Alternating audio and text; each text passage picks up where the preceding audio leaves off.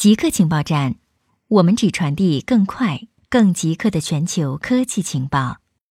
首先插播一则通告：之前每周二播出的极客情报站特别版已经独立更名为《赛博故事》，成为独立专辑。大家可以在科技行者找到新专辑，请大家关注收听。科学家正在给新冠状病毒命名，新型冠状病毒武汉肺炎。二零一九 nCoV 究竟哪一个是正在中国流行的病毒的名字？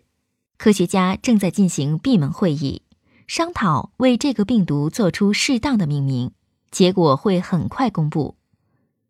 霍普金斯卫生安全中心助理教授 Watson 表示，为新病毒命名时常会有所延误，至今重点应放在公共卫生措施，这是可以理解的。但命名同样应该优先处理，也是有原因的。科学家把这个病毒称为新型冠状病毒，试图识别此特定病毒。冠状病毒这个字是由于这些病毒在显微镜下观察时，形状呈现王冠般的尖刺。世界卫生组织建议暂名为2019 nCoV，其中2019代表发现此病毒的年份。N 代表新型 （new or novel） 的意思，CoV 就是冠状病毒的英文单词 coronavirus 的简称，但这个名称无法被广泛使用。Watson 教授解释，当病毒还没有官方名称时，人们可能会称其为“中国病毒”，这样可能会造成针对个别群体的抵制。新冠状病毒疫情将影响全球经济。当 NASA 在中国出现时，中国工厂大都为客户生产一些低成本产品。而如今，当另一种类似病毒迅速蔓延时，中国已发展成为全球经济的一个主要组成部分。依赖中国工厂生产产品、依赖中国消费者提高销量的跨国公司，已在对损失发出预警。苹果、星巴克和宜家都暂时关闭了在中国的门店。据牛津经济研究院基于病毒迄今为止造成的影响做出的保守预测，中国今年的经济增长率预计将下滑至百分之五点六，这将进而导致今年全球经济增长减少百分之零点二，年增长率跌至百分之二点三。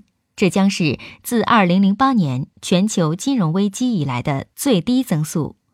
没人知道冠状病毒的爆发会持续多久，会蔓延多远，会夺去多少人的生命，它将对中国经济造成多大的破坏是无法估算的。但中国在世界经济中所占的地位，意味着此次疫情的影响可能要远远超过 SARS。社交网站的机器人程序被批干扰研究。社交网络上有很多机器人程序，这些机器人程序未必是恶意的，发布的也未必是垃圾信息。但通过社交网络研究人类行为的社会科学家发现，随着机器学习的进步，要区分机器人程序和真实用户日益困难，而剔除机器人发布的帖子也是困难重重。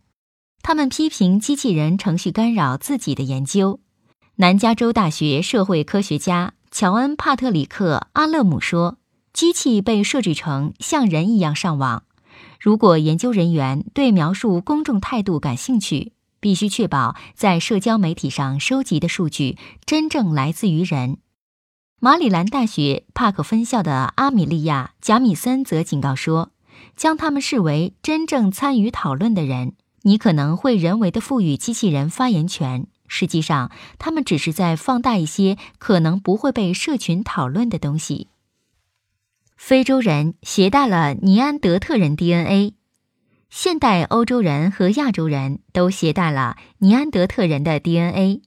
遗传学家曾经认为，非洲人身上没有尼安德特人的 DNA 序列，因为尼安德特人生活在非洲之外。但根据近期发表在《细胞》期刊的研究显示，非洲人的确携带了尼安德特人 DNA。其中大部分来自于过去两万年中移居回非洲的欧洲人。大约七万年前，当智人从非洲扩散到欧亚大陆时，他们与尼安德特人相遇并融合。后来，欧洲人的回忆将少量尼安德特人 DNA 引入了非洲。研究人员发现，非洲人平均拥有的尼安德特人 DNA 占其基因组的百分之零点三。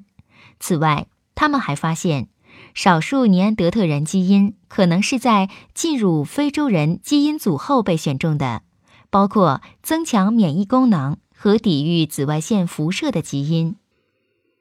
技术移民涌向加拿大，在吸引科技人才上，加拿大目前是赢家。在北美，多伦多市的技术类岗位增长最多，超过了旧金山、纽约和西雅图。温哥华也跻身前五。加拿大的科技行业正在蓬勃发展，背后的一个主要原因是美国的移民政策。特朗普政府增加了高科技工人获得签证的难度。对主要穆斯林国家实施了旅行禁令，而高科技移民进入加拿大非常容易。仅仅过去两年，新的简化签证给加拿大带来了超过四万技术人员。固定时间，固定地点，我们下期再见。